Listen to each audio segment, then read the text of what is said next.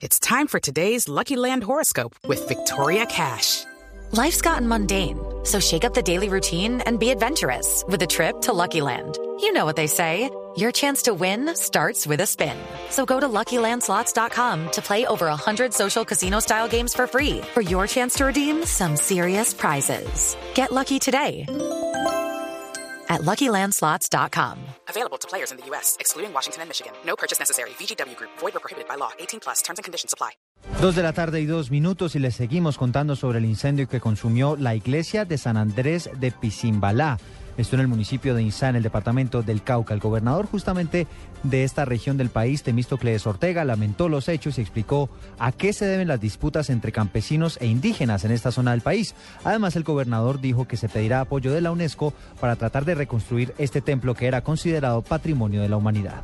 Eterno conflicto por tierras en el departamento ha tomado unas características eh, preocupantes, profundamente tristes. Es un patrimonio cultural de la humanidad. Si en ese hecho hubo eh, intencionalidad, estamos investigando a ver qué pasó. Veni Creator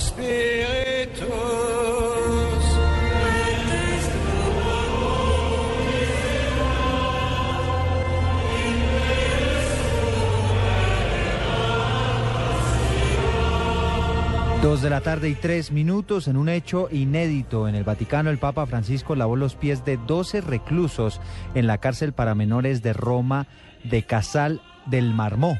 Durante esta ceremonia, el sumo pontífice quiso imitar lo que alguna vez hizo Jesucristo con los doce apóstoles en el marco de la última cena. El Papa explicó a los cerca de 50 detenidos de varias nacionalidades, abro comillas, esto es un símbolo y un gesto. Lavar los pies quiere decir que estoy a tu servicio. Cierro comillas. Dentro del grupo de jóvenes había dos jovencitas, una católica y una musulmana. El Papa Francisco adelantará los demás ritos de la Semana Santa de acuerdo a la tradición.